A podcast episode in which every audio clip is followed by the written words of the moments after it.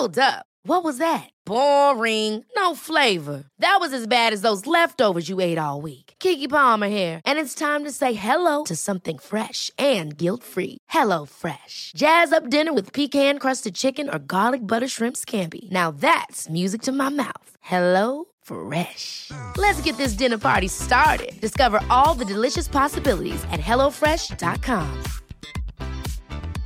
Life is full of awesome what ifs, and some not so much, like unexpected medical costs. That's why United Healthcare provides Health Protector Guard fixed indemnity insurance plans to supplement your primary plan and help manage out of pocket costs. Learn more at uhone.com.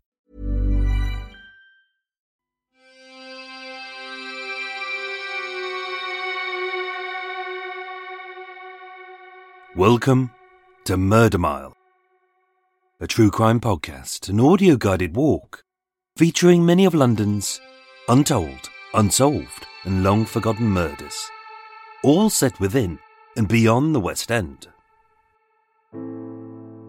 Today's episode is the first in a four part series on Daniel Gonzalez. Dubbed the Freddy Krueger Killer, his two day killing spree across London and the southeast of England left two injured and four dead. But why did he kill? Was he bad or mad? Murder Mile is researched using authentic sources.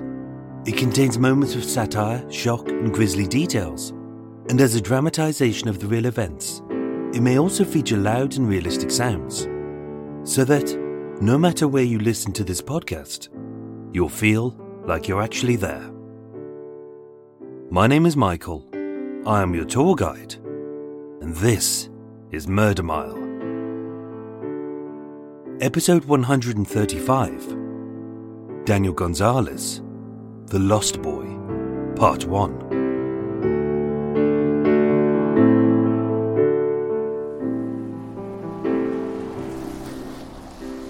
Today, I'm standing in Tottenham Court Road Tube Station, W1. One street west of the Denmark Place fire. One street north of the murder or suicide of Freddie Mills. One street south of the Corner House killer. And a few streets north of the diminished responsibility of Joe Ganane. Coming soon to Murder Mile. Under St Giles Circus, at the junction of Oxford Street, Charing Cross Road, and New Oxford Street, sits the Tottenham Court Road Tube Station.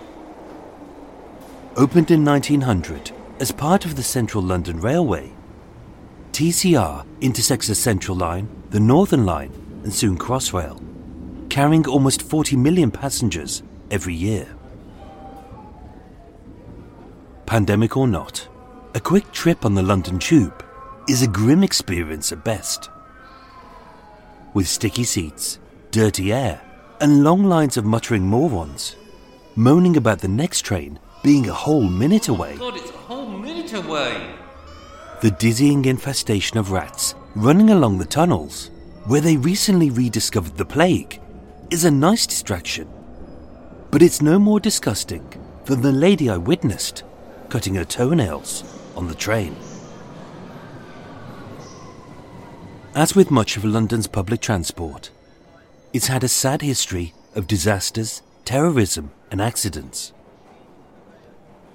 On Friday the 17th of September 2004 at 12:17 p.m. on platform 4 of the southbound Northern Line, 24-year-old avid horror movie fan Daniel Gonzalez would be arrested. Having traveled 140 miles with an 8-inch knife, a Jason Voorhees mask, and a dream of being Freddy Krueger for the day, he had left a trail of bloody bodies in his wake. And although still keen to notch up a score of 10 dead and to be held amongst the pantheon of infamous maniacs, his killing spree came to an unremarkable end.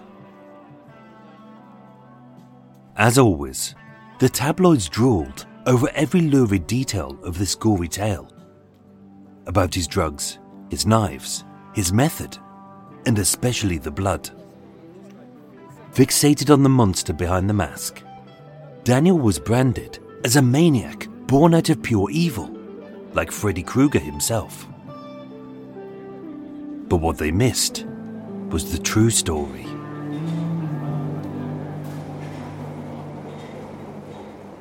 As it was here, following the arrival of two British Transport Police officers, that Daniel's diagnosis was first taken seriously. But the question would still remain was he bad or was he mad?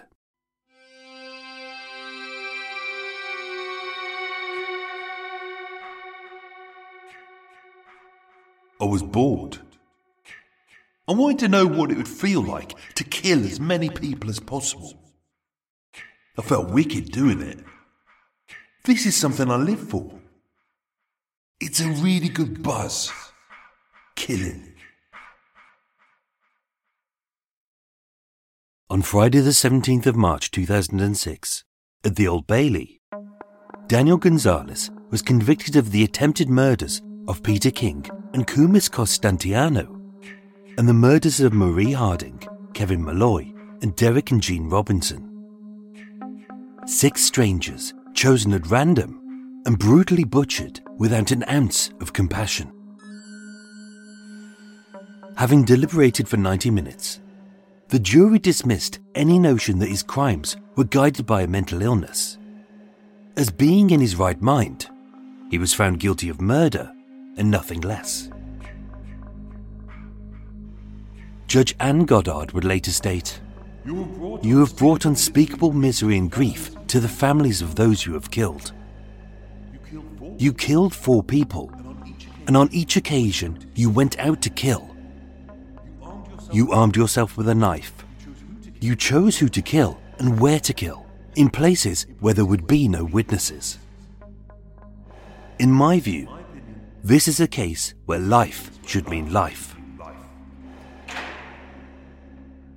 Daniel was sentenced to six life terms, one for each victim, with it later extended to a whole life tariff. And throughout his arrest, investigation, and trial, Daniel relished in his glory and showed no remorse. Upon his conviction, Daniel's mother gave her condolences to those her son had murdered. But rightly, she criticized the injustice she had witnessed time and time again. As every time we asked for help, or Daniel did himself, we were told we would have to wait for a crisis to occur. But by then, it was too late.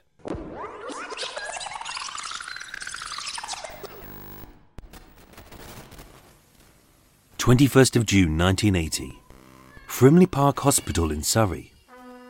Daniel Julian Gonzalez was born. His birth was fine, his weight was right, and there were no major medical issues.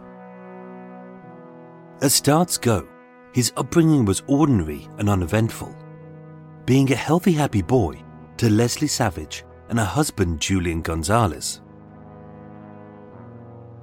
Home was Southwood Avenue in the village of Knaphill in Woking. A ring of post war homes with neat gardens, sloping drives, and surrounded by country walks and golf courses. In 1986, when Daniel was six, his parents separated and later divorced. But keen to give his life stability, they kept it amicable. Leslie remarried. Stephen Harper became Danny's stepdad. And although Julian moved back to Spain, this father and son remained in close contact. Problems began in nursery. Being bright, he lacked the social skills to interact. But Daniel was different. As his mother would later state, he was extremely intelligent, but extremely disruptive. He could be absolutely charming, but also very manipulative, which some put down to him being an only child. At primary school, he excelled, but becoming more insular, he regressed inside his own mind and spoke to no one, except himself, his imaginary friend, and the volatile fights he would inflict on his mum. For Leslie, The warning signs were there. I didn't know something was going to happen, but I was scared. At secondary school, his first mental health assessment was conducted by an educational psychologist who diagnosed him with dysgraphia, a learning disability affecting his ability to write, which didn't explain any other symptom.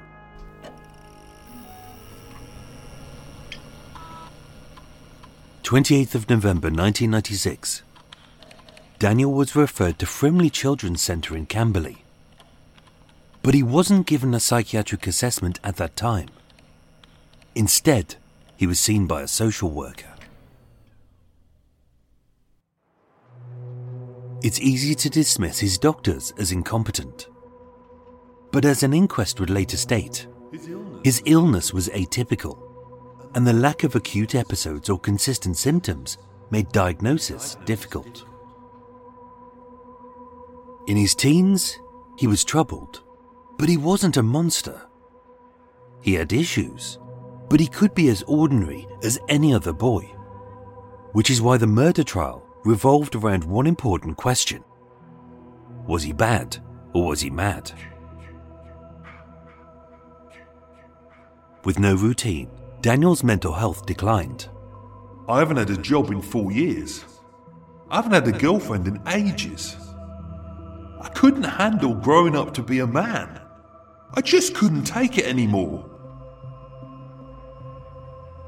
In 1997, he had two attempts at employment organised by his mum a job in a bank and a blockbuster video.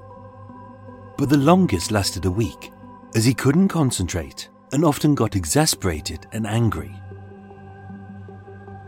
To fill his hours of solitude, as many teens do, he played football by himself. He glared at his PlayStation from dawn till dusk, and he took recreational drugs like cannabis. As he said, it kept him calm. But years later, as his need grew, he began to abuse skunk, LSD, ecstasy, cocaine, and amphetamines. With music and movies often blamed for the downfall of youth, Daniel listened to Doomcore, a dark, ultra fast techno full of violent themes, sinister tones, and a heart paralyzing 500 beats a minute as well as watching slasher films like Nightmare on Elm Street, Friday the 13th, and Halloween, where a masked knife wielding essence of evil stalks his screaming victims. But then again, who doesn't have an unhealthy obsession? Age 16, he committed his first criminal offences, including shoplifting and assault, during which he bit a bus driver's ear. In October 1997, he was placed on a two year probation order, and having said that he was hearing voices, he was sent to a drugs counsellor.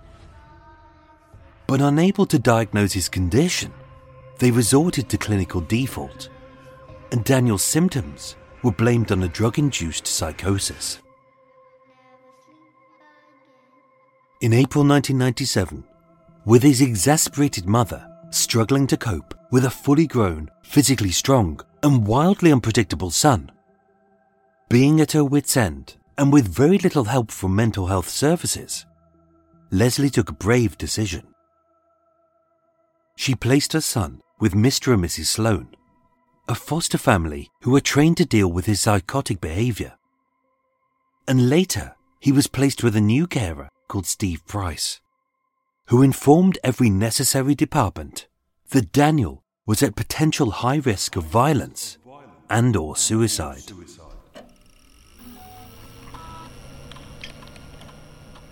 February 1998. Daniel was admitted under Section 2 of the Mental Health Act to an open psychiatric unit at St. Peter's Hospital in Chertsey, having harmed himself by punching a window. But before his assessment was even complete, he was discharged by a mental health review tribunal. After scores of letters and calls, in which his mother repeatedly pleaded, sometimes in bold capitals with the words, I need help. Leslie was dismissed, ignored, and re referred to another specialist. On the 22nd of June 1998, six years before his killing spree, in a letter to the Director of Surrey Social Services, Leslie wrote these prophetic words Does Daniel have to murder or be murdered before he can get the treatment he so badly needs? Words she would repeat again and again and again.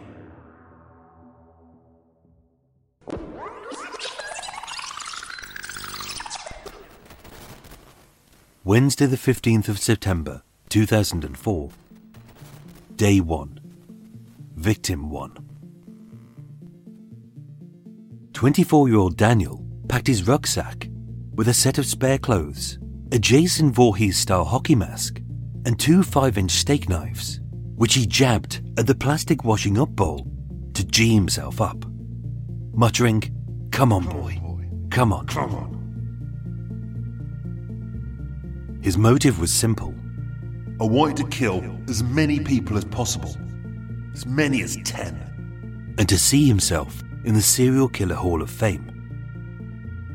And as the prosecutor would later state, Because of the because of the callous person he is, it was his personality that led him to kill, not a cocktail of drugs and alcohol. At 9 am, Daniel left Southwood Avenue, hopped on a bus at Knaphill High Street to Woking Station, caught a train to Portsmouth Harbour, travelled 49 miles south, and got off at Hilsea, a coastal district at Portsea Island. Leaving the train at about 11:20 a.m., he walked 1 mile northwest to Hilsea Lines, a 19th century gun emplacement along Portsbridge Creek a lush woodland full of leafy canopies, dark gullies, and narrow paths. 11:40 a.m. With his heart pounding, a steak knife gripped in his sweaty palm, and the four familiar voices inside his head spitting words, which he described as a drip, drip, drip, like water torture. Each telling him to kill, kill, kill, kill. His dream of becoming Freddy Krueger for the day was about to become his reality. Peter and Janice King were a couple in their 60s taking their dog for a walk. But to Daniel, their names were unimportant, as all they represented were the first two notches on his serial killer scorecard. Daniel entered the path, the knife at his side. And like his horror movie heroes, he stalked, he was silent, and then he struck. With the voices screaming, Daniel lunged at Peter's face with the five inch blade, slashing wildly as he wailed, I'm gonna kill you, at the unarmed man. Only Daniel was not the epitome of pure evil, like Halloween's Michael Myers. As his slashes were fast, but badly aimed, striking Peter's chin, but not his neck. And although three times his attacker's age, seizing his chance, Peter grabbed Daniel's hand and the two tumbled into the undergrowth, only for Daniel to drop the knife and flee, shouting, Sorry, I'm a schizophrenic. I can't help it. As he ran. Peter was taken to hospital. He received several stitches and was released later that day. The police attended the scene. They found the knife, but the fingerprints matched no one on their system. And as for Daniel's fantasy of becoming a serial killer, it came crashing down to earth with the voices silenced and his face smacking hard on the concrete of reality.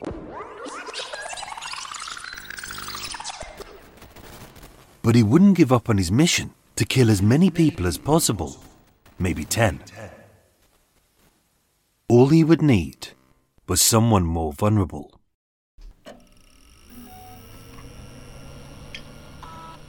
Fourteenth of September 1998. Daniel's first crisis meeting, attended by social services, youth justice services, children's services, and the community mental health team. All agreed that Daniel was at a potential high risk of violence and or suicide. But a psychiatrist would state, I felt that he was probably psychotic, but I didn't think that he was sectionable because of his lucidity and his lack of delusions. Five days later, Daniel was sectioned. From the 28th of September 1998 to the 14th of April 1999, Daniel was committed to the Oak Tree Psychiatric Clinic under Section 3 of the Mental Health Act, but later Sections 35, 36, 37, and 136, having beaten himself over the head with a saucepan. With his behavior described as like a wild animal in a cage. Daniel was diagnosed with paranoid schizophrenia, treated with antipsychotic drugs, and opened up about the four voices in his head who told him what to do, how to do it, when to do it, and why. They each had a name and their own personality. There was Katrina, Misha, Melinda, and Jenny Bean. His mother had seen it herself I knew he could see someone because he would look at them and talk. I would say, Daniel, what are you doing? Who are you talking to? But he would always deny it. Over the last two years, Daniel had been diagnosed with four separate conditions, supervised by seven different doctors, repeatedly sectioned, discharged, referred, and trialed on a cocktail of psychiatric drugs. But finally, having been diagnosed as a paranoid schizophrenic, he was given the right medication, counselling, and regular support. He was weaned off recreational drugs, and he was making progress. Only once he was discharged, that consistency ceased. In his own words, Daniel told an inquest To have proper care, you need a doctor to follow your path and to cross examine you thoroughly.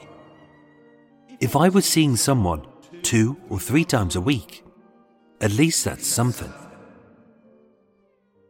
But he wasn't. As Leslie reiterated, despite our pleas, Daniel was left without the support he so desperately needed. We did meet individual, decent, caring professionals who were dedicated and hardworking. But even they could not sustain any support over time, as Daniel was moved from one service to another. As for his medication, they tempered the voices and delusions, but every drug comes with side effects.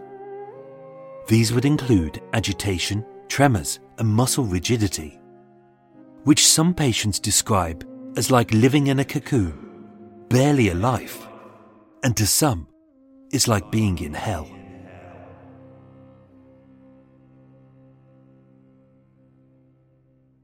Dismissing his medication, Daniel returned to the recreational drugs which he trusted to keep him calm, as they didn't imprison him inside his own body.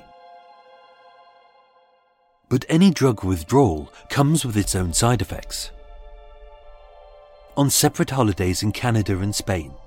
His father and his mother both saw a boy in absolute mental despair. He was completely bizarre, scary. We were frightened to death. Without a regular routine or consistent care, his boredom returned and he was back to square one. In August 2007, three years after the murders, an independent investigation concluded that Daniel was not treated successfully health professionals never engaged with him effectively, and it was a case of missed opportunities. But as his illness was atypical and lacked acute episodes or symptoms, Northwest Surrey Mental Health Partnership would declare that as the murders were not preceded by a history of violence, therefore we do not believe that his actions could have been predicted. Which was true. His criminal record was short and insignificant. Theft, shoplifting, drug possession, non compliance of community orders, and one case of burglary. Age 16, he had one charge of assault having bitten a bus driver's ear, but his report showed no known violence since. He had no arrests for weapons, stalking, cruelty, arson, GBH, ABH, or manslaughter, as would be expected. He had threatened others, mostly verbally, and his history of physical violence was predominantly self harm. On paper, this was not a serial killer in the making. But the warning signs were there, and Leslie's prophetic words would come back to bite them. Does Daniel have to murder or be murdered before he can get the treatment he so badly needs?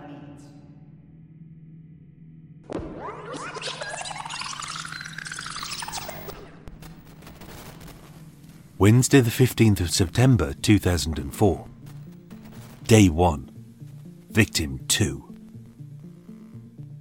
As detectives swarmed Hilsea lines to investigate the motiveless stabbing of Peter King, Daniel caught the train to Fishersgate, 43 miles east along the English south coast, and walked two miles northwest to Thunder's Barrow Hill, a beauty spot of open fields and shrouded woods on the edge of the high down residential estate.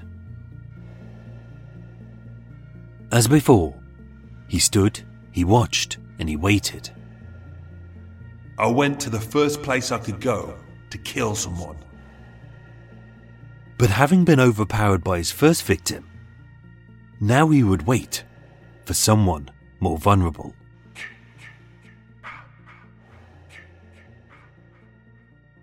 73 year old pensioner Marie Harding was a lovely lady. Described as the nicest, kindest, and dearest person you could imagine, she was a well loved, die hard supporter of Brighton and Hove Albion Football Club, where she worked in the club's ticket office and always had a smile for everyone. She was a loving wife to husband Jim, loyal mother to Julie, and a dedicated grandmother to Natalie and Daniel. As was her routine, having visited her family on nearby Oakdean Crescent, Marie was walking home. The day was sunny, fresh, and bright. It was the kind of day you would take a stroll in the woods. With his heart pounding, a steak knife in his palm, and the drip, drip, drip of four sinister voices splitting his head like water torture. As the small, frail lady tottered onto the secluded path, donning an ominous white hockey mask, just like his horror movie hero. From behind, he stalked, was silent, and then he struck.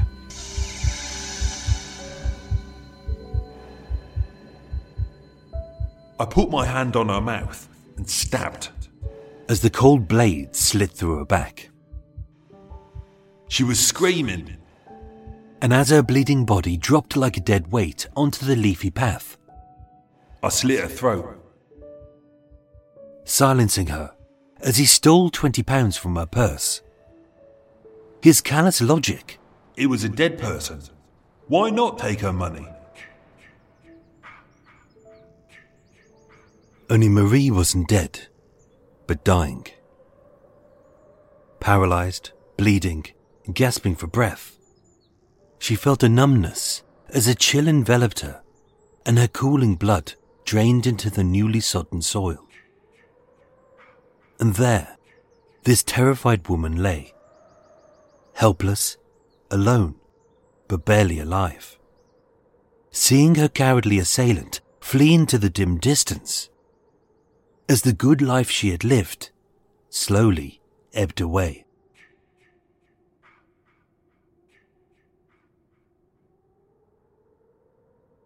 At 4:20 p.m., a dog walker found the body of Marie Harding. But to Daniel, her name meant nothing. She was just a number. His first notch on the scoreboard, and his place in serial killer infamy.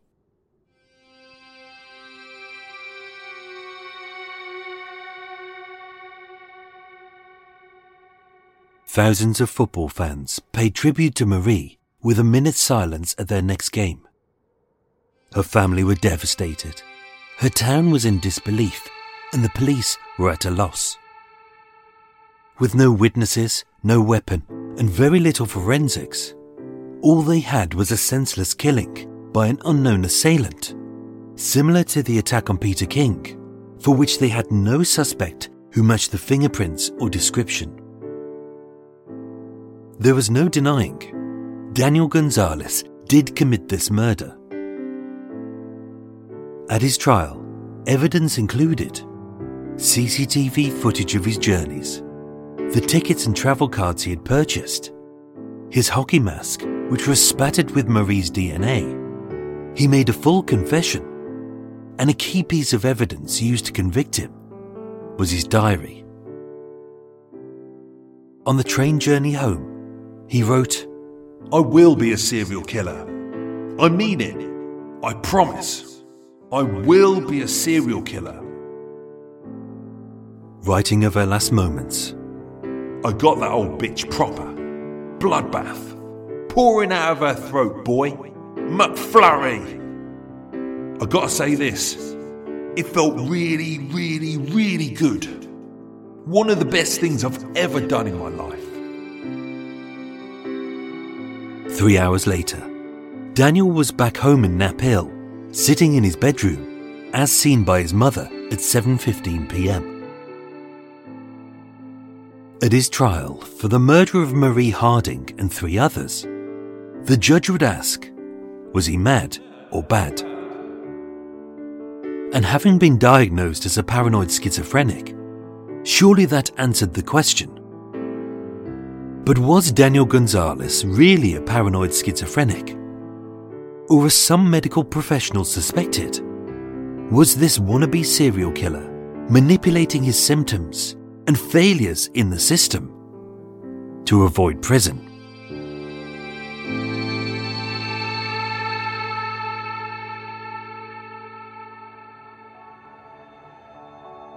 Ladies and gentlemen, thank you so much for listening to Murder Mile. That was part one of four of Daniel Gonzalez, The Lost Boy. As always, if you enjoyed that episode, stay tuned after the break for some cake, a cuppa, some waffle, and lots of extra details about this case. But before that, a true crime promo. Ooh. Something is creeping. 24 hours ago, I found out the person that I've been dating for the last six months is a con man. That is my sister Emma. Andrew Tonks's lies had been so convincing, she'd invested $300,000 with him. However, the tables were about to turn on Andrew. What he didn't know was that Emma had discovered his real identity. But to get any chance of justice, Emma had to act like it was business as usual. Coming up in this series, and that's when murder, all this stuff goes through my mind. I'm really, really scared. I'm assuming Sarah has watched too much Netflix and figures I've been defrauding you. Couldn't be further from the truth. That's what this was a real life story that seems so unbelievable, but it was actually true. a true story that all starts with one simple swipe to the right. I'm Sarah Ferris. And I'm Emma Ferris, and this is my story Conning the Con. A big thank you to my new Patreon supporters, who are Absinthe, Linda Fife, Claire Gibson, Mene Luki, Sarah Pleitling, Amanda Sims, Queen J, Anne Marie Griffin, Ricky V, and Mark Dunstan. I thank you, the Coots thank you, and even the Greedy Swans thank you. Plus, a thank you to everyone who shares a link to Murder Mile on social media. It's not easy being a tiny little handmade independent podcast trying to compete with the big corporate giants who can afford to spend millions on advertising. So every personal recommendation is very much appreciated. Murder Mile was researched, written, and performed by myself, with the main musical themes written and performed by Eric Stein and John Books of Cult with No Name. Thank you for listening and sleep well.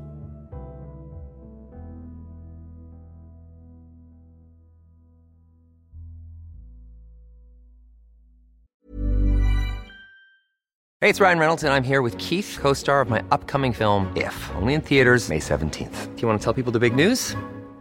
All right, I'll do it. Sign up now and you'll get unlimited for $15 a month and six months of Paramount Plus Essential Plan on us. Mintmobile.com slash switch. Upfront payment of $45 equivalent to $15 per month. Unlimited over 40 gigabytes per month. Face lower speeds. Videos at 480p. Active Mint customers by 531.24 get six months of Paramount Plus Essential Plan. Auto renews after six months. Offer ends May 31st, 2024. Separate Paramount Plus registration required. Terms and conditions apply if rated PG. Quality sleep is essential. That's why the Sleep Number Smart Bed is designed for your ever evolving sleep needs. Need a bed that's firmer or softer on either side? Helps you sleep at a comfortable temperature? Sleep Number Smart Beds let you individualize your comfort so you sleep better together. JD Power ranks Sleep Number number 1 in customer satisfaction with mattresses purchased in-store. And now, save 50% on the Sleep Number limited edition Smart Bed for a limited time. For JD Power 2023 award information, visit jdpower.com/awards. Only at a Sleep Number store or sleepnumber.com.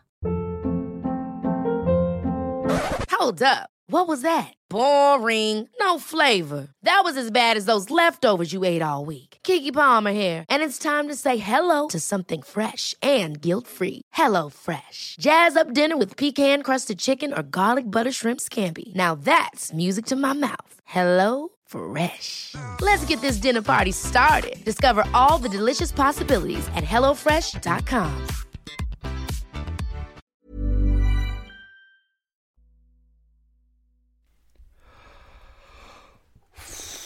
Frickin' hell, that was a big eat.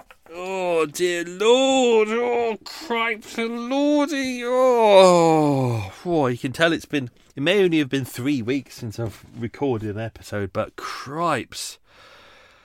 Oh, I forgot loads of things. I forgot setup at the start. My microphone wasn't working. I couldn't work it out, and then I realised I hadn't pressed a button. Oh, all over the shop today. Oh, good. Anyway, but I hope you enjoyed that. Anyway, uh, to people who are new, this is Extra Mile. This is the the waffly bit where uh, I kind of oh, we have a little chat. Uh, we talk about stuff. Well, I talk, I talk, and you listen because I can't hear you. It doesn't make sense, does it? Anyway, it's unedited, it's unscripted. It's not for everyone. Uh, it's not essential. You don't have to listen to it. This is the extra part of the show. You've listened to the show. This is the extra. This is like the DVD extras.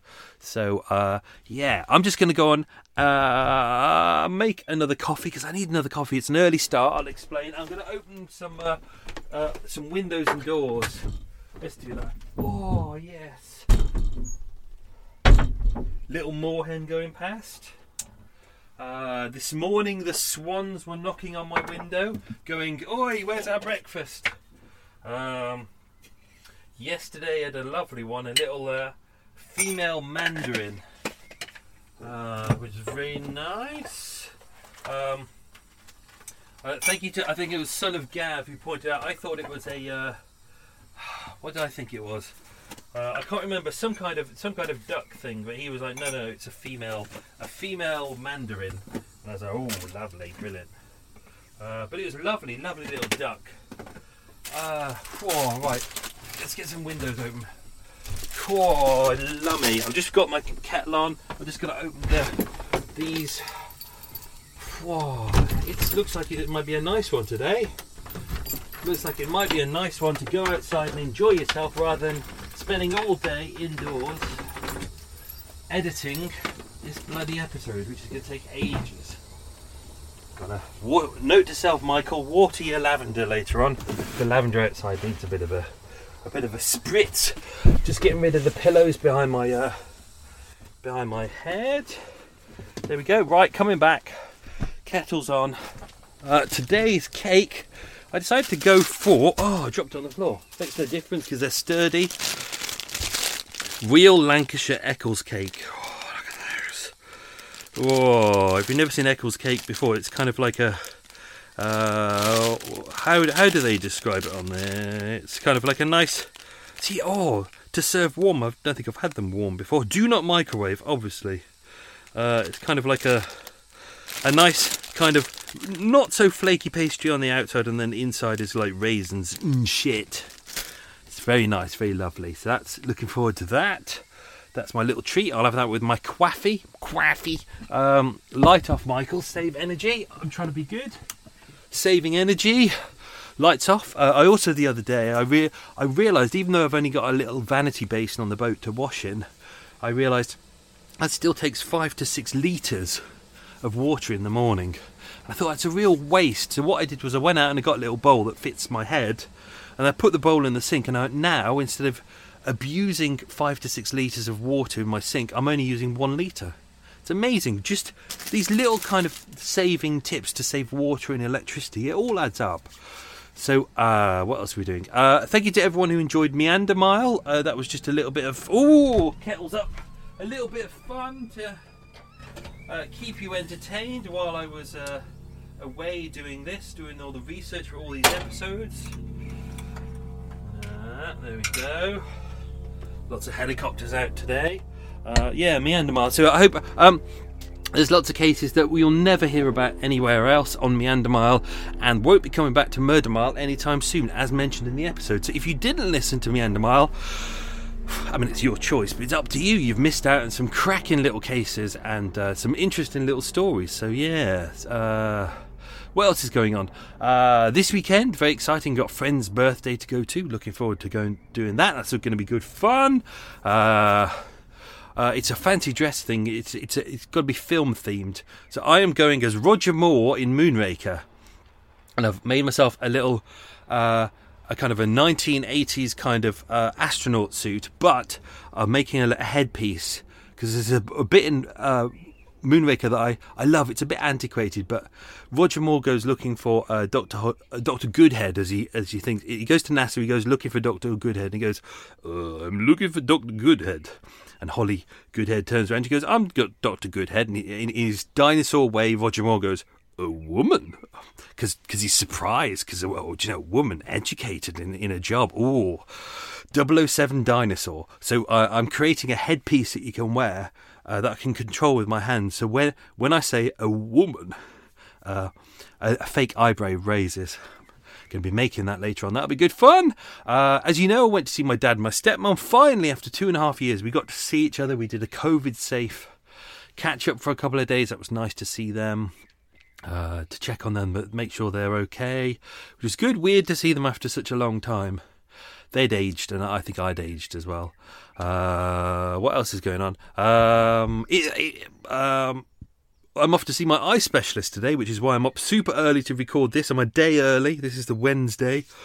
I'm recording this. Uh, fight because of lockdown, my eyes because I have a degenerative eye condition. My eye specialist kind of quite rightly retired during uh, the first lockdown. So I haven't had an eye specialist for about a year, but I, I, I decided to go private. I was like, fuck it, let's go, let's try private because I couldn't get in anywhere, and I needed uh, an absolute specialist who knew exactly what my condition was. Uh, so I thought, well, let's try private. Let's see if they can get me in. They got me in with a week. They did all the tests. Uh, they referred me to uh, a specialist in my condition. I got my notes within like two days. The other specialist got in t- contact within a, a day after that, and then he was like, "When do you want to come in?" I was like, "As soon as." He was like, "Great, I'll get you in next week." So I'm in today, two hour appointment, brilliant, and he's already kind of said what, what potential things that we can do. So it's very exciting, and it's not that expensive. I was surprised, uh, and they don't seem to be palming me off with unnecessary stuff, which was what I worried about with private because I thought they're going to make money. But both specialists I've chatted to have been like, you don't need this, you don't need that. I think everything's fine. Da da da. So it's yeah, very exciting. Uh, what else is going on? Murder Mile Walk starts this Sunday. haven't done one of those in uh, well since last October. I did some in March before the pandemic, and then that that all stopped, and then I did four in October, and I haven't done any since. So, yeah, it's I've rehearsed, I'm ready, but bit nerve wracking. But let's hope it's a nice one. Let's hope that not too many junkies are out to cause me trouble. Right, okay, uh, let's do a little quiz, then we'll move on with the extra details in this case. Just going to check that this is still recording. It is. Good. Uh, question number one. Don't forget, as always, uh, I might balls up some of these questions or I might edit them out because obviously uh, you've just heard the edited version of the episode. I can't believe I have to explain to people that they've just heard the edited version. Um, um, you've just heard the version I've edited, so some of it might be chopped out. And don't forget, as this is a multi-parter, as I go along, I might edit stuff out of part one and move it into part two. It just sometimes it, it helps the story better, or you know. So, question number one. What was Daniel's middle name? Ah, a slurp of coffee. Question two. Nice, easy one, I think. What was Daniel's mother's name? You can just have first name if you want. Question three. Whose ear did Daniel bite? Question four. What age was he arrested for murder? Question 5. Name Daniel's brothers and sisters. Question 6. What did Daniel stab the knife into on the morning of his first killing? So this is before the killing. Question 7. What type of music did Daniel like? Question 8. The path at Hilsea Lines follows a river called what? Question 9. What is Hilsea Lines famous for? I.e., what is there that people go to see? Uh, question 10. What did Daniel briefly study at Brooklands College? There's some easy questions there and then some hard questions there. So let's dive into some uh, extra details. Uh, admittedly, this was kind of a case that I've kind of, kind of been umming and ahhing over uh, the last couple of years about whether I was going to do it or not. Um, unfortunately, it's been kind of over glorified in the press, who are kind of obsessed with the idea of oh, the Freddy Krueger killer. Oh, he wore a Jason mask. Oh, he's you know, they all use words like uh, maniac, evil, mad, blah, blah, blah, You know the kind of shite that the, the classic tabloids do, where they can't be asked to do any research, but they want to over glorify it. They want to have a kind of standout kind of front page which has maniac kills. So you, so everyone goes, oh, I must buy that newspaper because don't forget, people, it's not about news; it's about stories. They're trying to sell newspapers. Um, so I almost didn't do this case. But when I started digging about, I found uh, there was uh, quite a lot about uh, Daniel's mental health tribunal. There was an inquest into it. There was a lot of paperwork that I was able to track down for that, which was good. Kind of like with the Camden Ripper as well. I almost didn't do that case, but when I found the the the inquest into his mental health, I was like, actually, this kind of opened up a new world of information. So it made the case more interesting for me. Hence, this is less about the murders, who did the killings, and who did do the stabbings and all that, all that tabloid shite. And most of the shite that you'll probably find in anything that's written about this, this is going to be mostly about the uh, about the mental health tribunal because I think that's more interesting. So. Um, as mentioned with the, uh, uh, the start of this episode, I started in a reverse way. So we start with the sentencing and we show what Daniel was convicted of. He was convicted not of manslaughter, of murder. He was given six life sentences, which was later extended to a whole life tariff. Um, so we will go. We've gone into obviously we've done. Uh, we've done the attempted murder on Peter King today, and we did the murder of Marie Harding.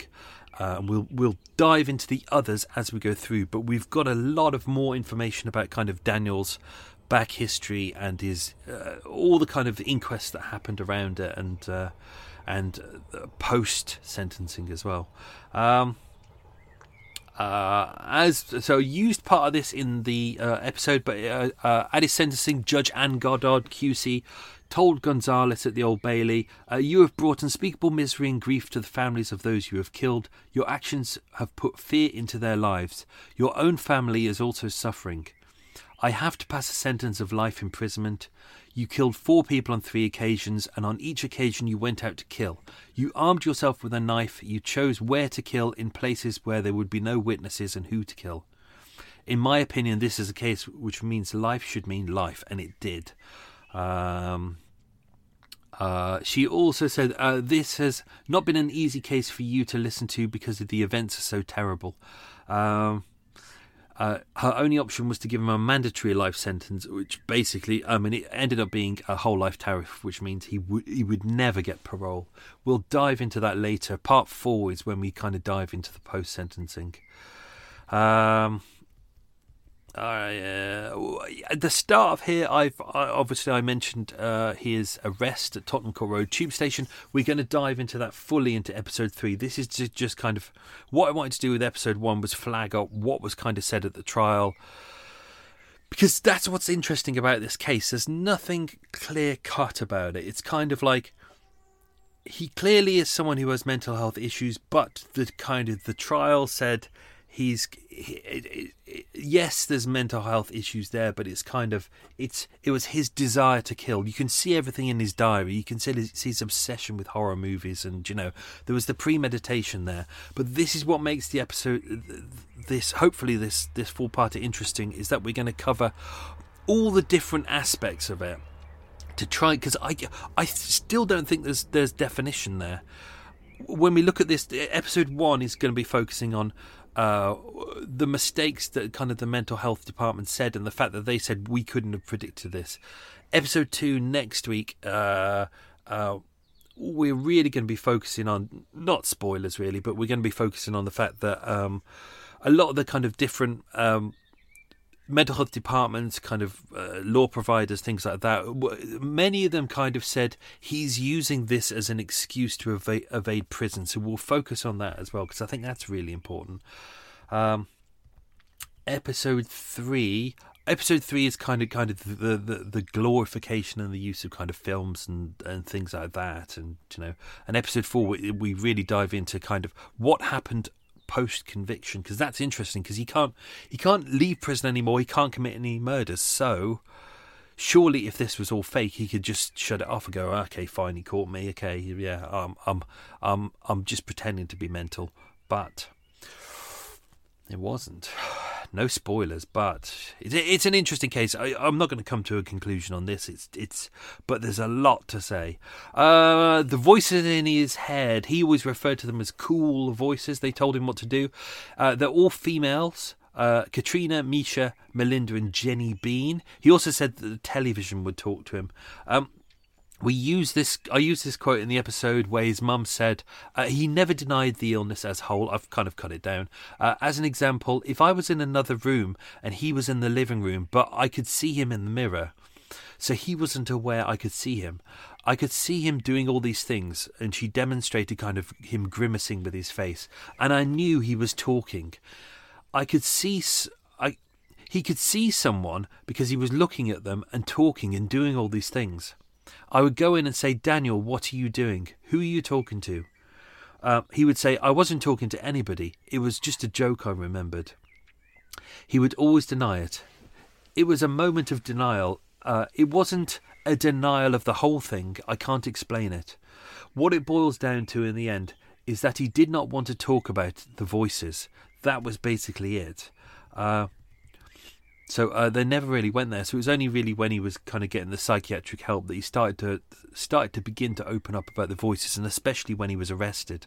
Um, the arrests we're going to cover that a lot in episode three because that's kind of when he was arrested and uh, when he was uh, questioned by the police, and that's when he started opening up about things. But it's it's interesting. It's uh, I don't want to give too much away, but it's kind of you, you can. It's hard to decide who he is and what he's about. Uh, as mentioned in the episode, he had a couple of holidays with his family. His dad lived in Spain, so they went on holiday in May 1999 to see his dad for a couple of about two or three months, I believe. Um, uh, and another holiday in August. Uh, now, he was off his medications at that point, but he'd started going back onto recreational drugs. But the problem is, when he went on holiday, he didn't have access to. Uh, obviously, he wasn't using his uh, medication, but he couldn't get access to recreational drugs as well. And this is what his, his dad and his mum, and also his grandmother, saw at this moment. Um, uh, his mum said, uh, certainly we knew 100% that he didn't have access to drugs. This is when he was on holiday. Uh, oh, oh, she said that there. When we went on holiday, uh, he was completely bizarre, scary. We were frightened to death. Uh, in Canada at one time, we took him on holiday, and I know, I, I didn't know at the time, he was definitely psychotic.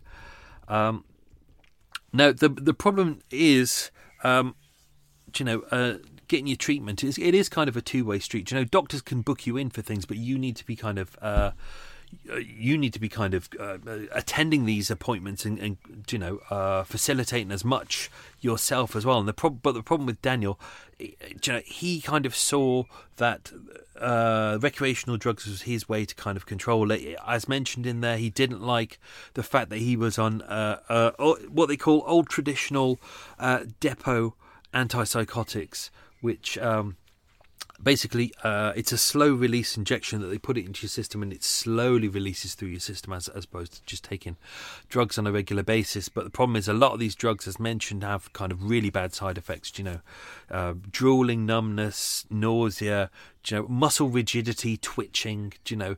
You may kind of feel better on the inside but on the outside your body is just just it looks a mess and it is a mess.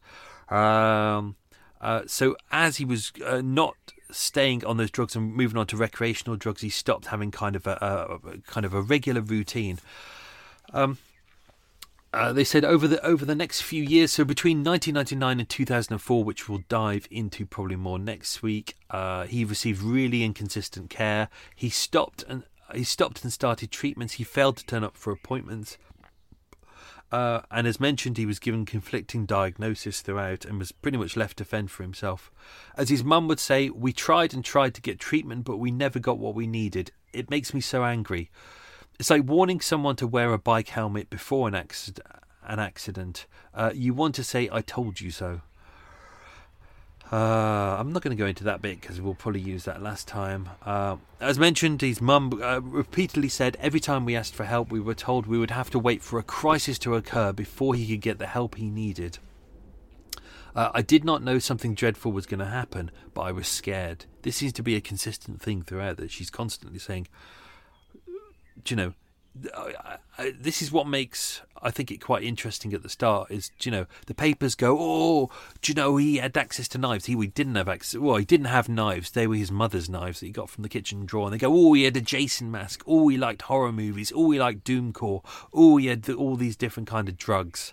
And they go, well, you, uh, everyone should have seen that he was a serial killer, but look at his past. Look at look at the look at what's in there. Do you know he's got minor convictions for shoplifting you know, he's got minor convictions for. I think he has one for um, burglary, which we'll go into next week, uh, but that's much later. Um, his convictions are minor. He doesn't really have assault. He has uh, verbal abuse. Um, mo- uh, some self harming against himself, but he doesn't have a history of kind of going out and uh, committing random acts of violence. He doesn't go. You know, he, there's there's criminal damage in there, but it's not to people. So you know, it's easy for the press to go, oh well, you, know, you could see you as a serial killer. No, you couldn't. It's not there. It's if, if you if you take some of the information and you separate it and you go, oh, let's let's use just this bit, but not those bits. Yes, you could say, yes, you could go, oh, look, it's clear, but it's. I'm not trying to um, help out the mental health services here, but when you've been through kind of uh, the various psychiatric institutions and you, you've seen ver- various people in there, you can see some people and go, wow, do you know, they have the potential to potentially be, you know, uh, maybe serial killers or murderers or things like that. But with Daniel, it's just not there. There's just nothing right at the start that says he's going to brutally stab people to death. He's going to slit their throats. You know, it's just not there. Uh, but unfortunately, that, that does happen with uh, paranoid schizophrenics. Do you know, it can just take a moment. And with episode three as well, what we're going to do is what I'm doing is I'm building up to the days before the first murder. So this episode we did the first murder, the next one we'll do the next one, and then we'll go on. But uh, we'll do the day two days before the murder, which is significant. He doesn't he doesn't attack anyone, but it shows his mental state, uh, and I think that's really important. Uh, so that'll be part three. That's why with this story, I've got kind of a lot of it's kind of fast forwarding and rewinding through time. So uh, it's uh, uh, it's it's worth keeping up with this. Uh, as mentioned, let's. Uh, I think we've kind of covered everything with the the first uh, the, the attempted murder. So his mum and stepdad had gone out to work. He packed his rucksack. He put some clothes in there. Obviously, he was predicting that he was going to be uh, blood spattered, so he was got some spare clothes in there. He got his uh, Friday the Thirteenth style hockey mask, which on the first attack he didn't wear uh, and a small black handled steak knife about five inches long. There were two of them, in fact, which he got from uh, his mother's kitchen drawer. Um, so he doesn't have his own knives. Uh, which you would kind of expect if he if he had a history of kind of violence and things like that. You'd expect him to have his own knives. They're not difficult to get. Uh, why he went to Hilsea, we quite don't know. Whether he went there before, it's it's it's a remote place. I mean, I'd heard of it, but I'd never been there, and I had to double check where it was on the map. Do you know why did he go there? We really don't know. Um, did he visit there uh, kind of as a kid? It's these places are just so random.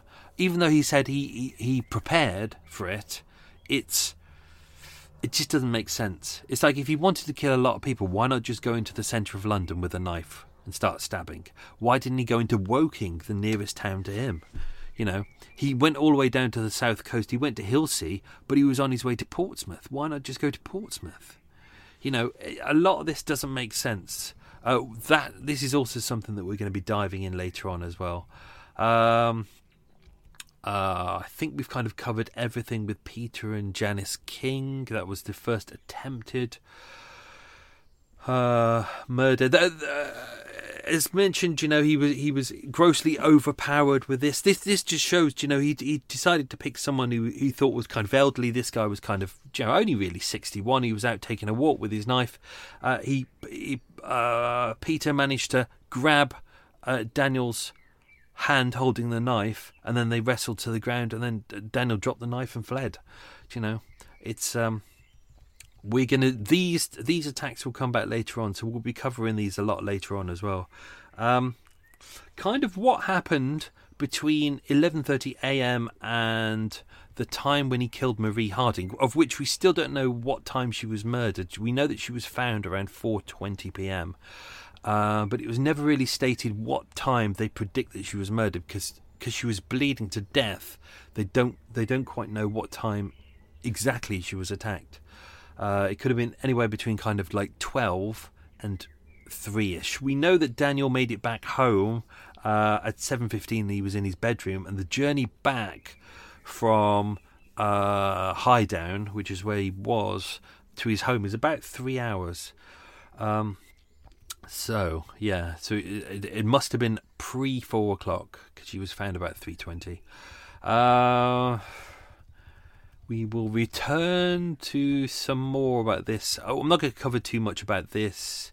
Uh, oh, he, uh, we'll cover back in later episodes about his diary as well. I'm just being cautious not to tell you too much at the moment because, you know, there's a lot of details which will be coming back to again and again. And because I haven't written episodes parts parts two, three, and four, I don't want to kind of balls things up now by telling you stuff that um, will kind of be, uh, you know, I don't want it to be a spoiler.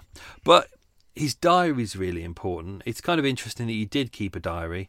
Um, And I think that this was really used as part of the key evidence in his trial, showing his motivation that he did want to be a serial killer, that he wanted to try and kill his, up to 10 people, that he, he had got a knife, that, you know, his thoughts, he there, there was no compassion shown by him throughout any of this. Uh, so you can see why he was charged with murder as opposed, opposed to manslaughter, and you know why they said, you know, this this was all premeditation. You did this. Um, Therefore, you're going to go to prison for the rest of your life. Slurp of coffee. Um, ooh, what did I put in there? That tasted a bit weird. Um, I think that's it. I think that's all I'm going to tell you on this episode. Let's do the answers to the questions. Um, and then I can start editing and then head off on a lovely day, head off to my eye appointment. Ooh, joy. Uh, so, oh, answers. Okay, question number one what was Daniel's middle name? It was Julian. Julian. Question two. Easy one. What was his mother's name? It was Leslie, surname Savage. Uh, question three. Uh, whose ear did Daniel bite? It was a bus driver's. Uh, question four. What age was he when he was arrested for murder? 24. Question 5. Name his brothers and sisters. That was a trick question. He was an only child. Question 6. What did Daniel stab the knife into on the morning before his first killing? It was a washing up bowl. Question 7. What type of music did Daniel like? He liked doomcore. This is something that the press love going on about. They go, oh, he listened to doomcore, and it's full of it's full of all or or dangerous themes, and you know the the beats like oh uh, uh, house music has beats of like 120 beats a minute, but this is like 500. Oh god, therefore therefore he must be evil. Twat. Um, I'm sorry, I just hate this generic kind of shite when people use words like evil, mad, maniac. I think it's I, I think it's lazy. I think anyone who uses that just can't be asked to do the research into the background to go ask the questions. Why is this person doing what they do? If you just say lazy, bad, evil, mad, fucking forget it. You're not a true crime fan. You're just just um just the kind of person who reads tabloid shit. Ugh, sorry. Uh, question eight. Uh, the path at Hilsea Lines follows a river called what? It's called Portsbridge Creek. Question 9. Uh, what is Hilsea Lines famous for? Uh, it's a 19th century gun emplacement. Uh, and question 10.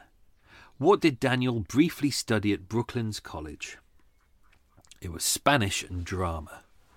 Although possibly I've edited that uh, bit out because it may not be important. Good, that's me done. Hope you enjoyed that. That was a bit of fun. God, I've got a lot to edit. That was a really long one. Uh, hope you enjoyed that. Um, we shall be back next week with part two of four. Um, there's 15 episodes in this season. This part of the season, uh, unlike people like Wondery who only have six to eight parts in their season, Murder Mile has whole year, but break, broken up by little bits to do me a little bit of research. So there's 15 bits in here, and then I'll do a kind of a three-parter uh, in kind of middle of October as a break to give me a chance to do the rest, and then we'll end with eight eight episodes, uh, and probably a big four-parter as well. So which I'm uh, researching at the moment. So Hope you enjoyed that. That's the end of Murder Mile. Uh, have a good day. Stay safe. Be good. Lots of love. Stay safe. Bye bye. Ever catch yourself eating the same flavorless dinner three days in a row? Dreaming of something better? Well, HelloFresh is your guilt free dream come true, baby. It's me, Keke Palmer. Let's wake up those taste buds with hot, juicy pecan crusted chicken or garlic butter shrimp scampi. Mm. Hello Fresh. Stop dreaming of all the delicious possibilities and dig in at HelloFresh.com. Let's get this dinner party started. How would you like to look five years younger? In a clinical study, people that had volume added with Juvederm Voluma XC in the cheeks perceived themselves as looking five years younger at six months after treatment. Look younger, feel like you. Add volume for lift and contour in the cheeks with Juvederm Voluma XC. Reverse signs of aging by adding volume to smooth laugh lines with Juvederm Vollure XC. For important safety information and to find a licensed specialist, visit juvederm.com. That's J U V E D E R M.com. Not for people with severe allergic reactions, allergies to lidocaine, or the proteins used in Juvederm. Common side effects include injection site redness, swelling, pain, tenderness, firmness, lumps, bumps, bruising, discoloration, or itching. There's a risk of unintentional injection into a blood vessel, which can cause vision abnormalities, blindness, stroke, temporary scabs, or scarring. Talk to a licensed specialist to find out if it's right for you.